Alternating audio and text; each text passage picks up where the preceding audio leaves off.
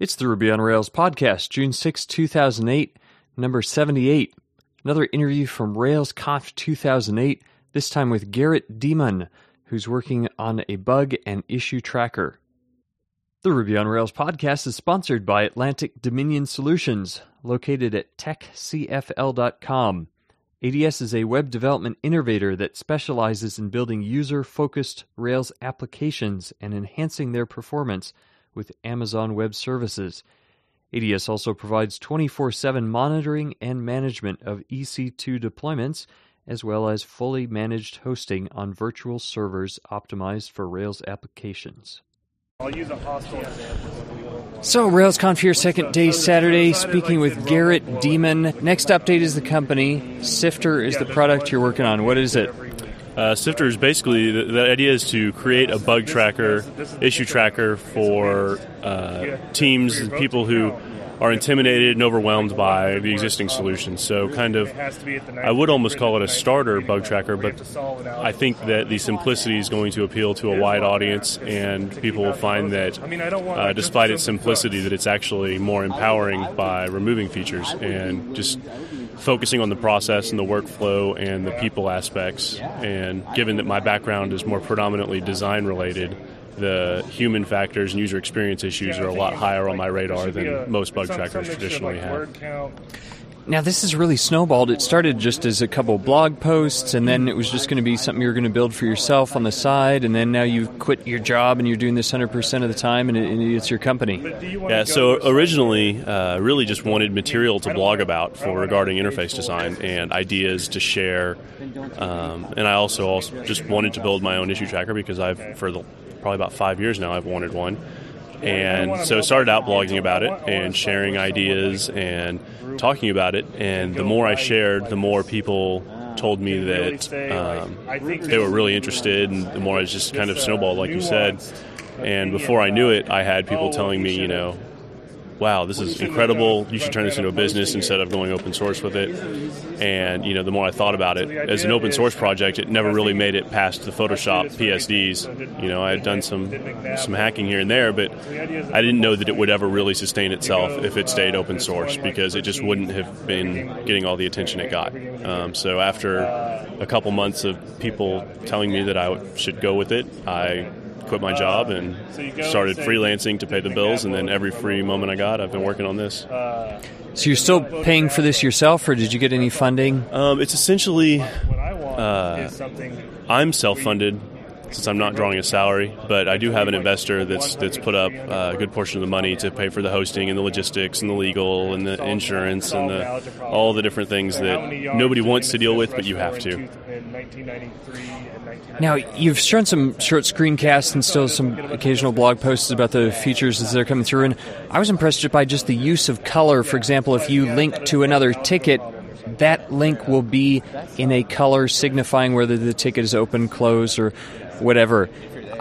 It seems like kind of an obvious thing now that you've done it, but I haven't really seen that anywhere. It seems brilliant.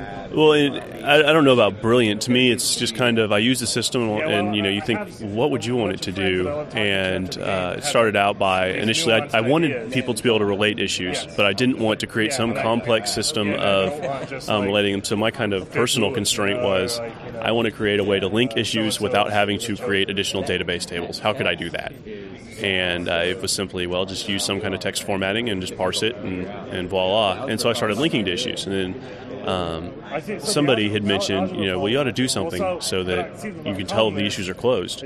So initially, what I did is I put a use just use strike through, just so that. But the problem there was, and apparently uh, Trac's done that for a long time. Uh, I haven't really used Trac. I've just kind of looked at it. Uh, so I did the strike through, and I looked at it. and I go, well, I can't read the issue number anymore. And so I go, well, what else can I do? And I was like, oh, well, I could change the color. And I was like, well, if I can change the color for closed issues, I can change the color for all the issues.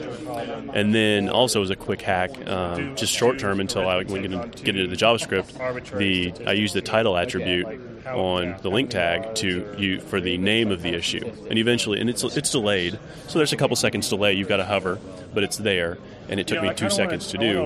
And eventually, you know, that'll probably get enhanced to be a JavaScript and show a little quick summary of the you know entire issue, similar to the issue listing page or anything else. You can see much more, but this is the first step to get it out the door and you know, everybody else will let me know if the, the, crowd will yell and scream if they want it oh, to be enhanced or changed. So, two short questions. Why did you use Rails to build this? Um, I probably about three or four years ago uh, was using .NET, C Sharp, and you know, it got the job done. But I was never, I hated doing it. There's just too much plumbing. Uh, about that time, Rails started picking up steam, and you know, I was getting interested in it. And at the same time, too, I was just dead sick of Windows and really planning on switching to Mac. And I switched to Mac. Uh, kind of, you know, back in then, maybe Mono still is interesting, but kind of looked at Mono and decided, you know, I don't want to even mess with any of that. Um, just ended up deciding, well, if I'm going to switch platforms, you know, for everything, and Rails is, is going well, I looked into it. Um, my degree is computer science, so I've been in programming, um, familiar with object-oriented programming and all of that, and just fell in love with Ruby, and you know, by extension, Rails, and kind of went down that path. Finally, you're you're involved in the web standards community, and I get the impression that Rails is kind of underrepresented or at least looked down upon for the fact that there's so much inline JavaScript instead of being built around unobtrusive JavaScripting and and you know the, there's not as much of a value at least coming out of the core of web standards. Do you think that's a problem or it's just in any language it's up to each developer to do it the right way? I think it's a, it's a bit of a disappointment, but the advantage that Rails has over .NET was with .NET, you, you, there was no separating it. You had to take the terrible trash that .NET generated, the JavaScript, etc. With Rails um, and, and Sifter, actually, I have yet to use any JavaScript in Sifter. Um, no Ajax, no nothing, and it will probably launch with maybe a couple little itty bitty JavaScript things. Um, very, very, very minor, basic DOM manipulation. Um, and so the fact that you can dance around the what web standards would call poor front end decisions in terms of accessibility and some of those things. Uh, they're there for people who want to use them to develop real quick, and I think it's good for prototyping. But the great thing is you're not locked into that decision. And Rails, as I'm getting deeper and deeper into the more technical aspects of Rails, it seems Rails is that way in general. If you don't want to use Active Record or you want to pull out different aspects and you know use different things, you can. And I think that's great that um, it has sensible defaults, but frees you to do whatever makes sense or whatever you feel passionately about. Well, thanks for the chat. We'll be looking for uh, for more info. Nextupdate.com is yep. your blog and company. Keep a track of that. All right, great. Thanks. Thanks also to Rails Machine for providing hosting and bandwidth for the show.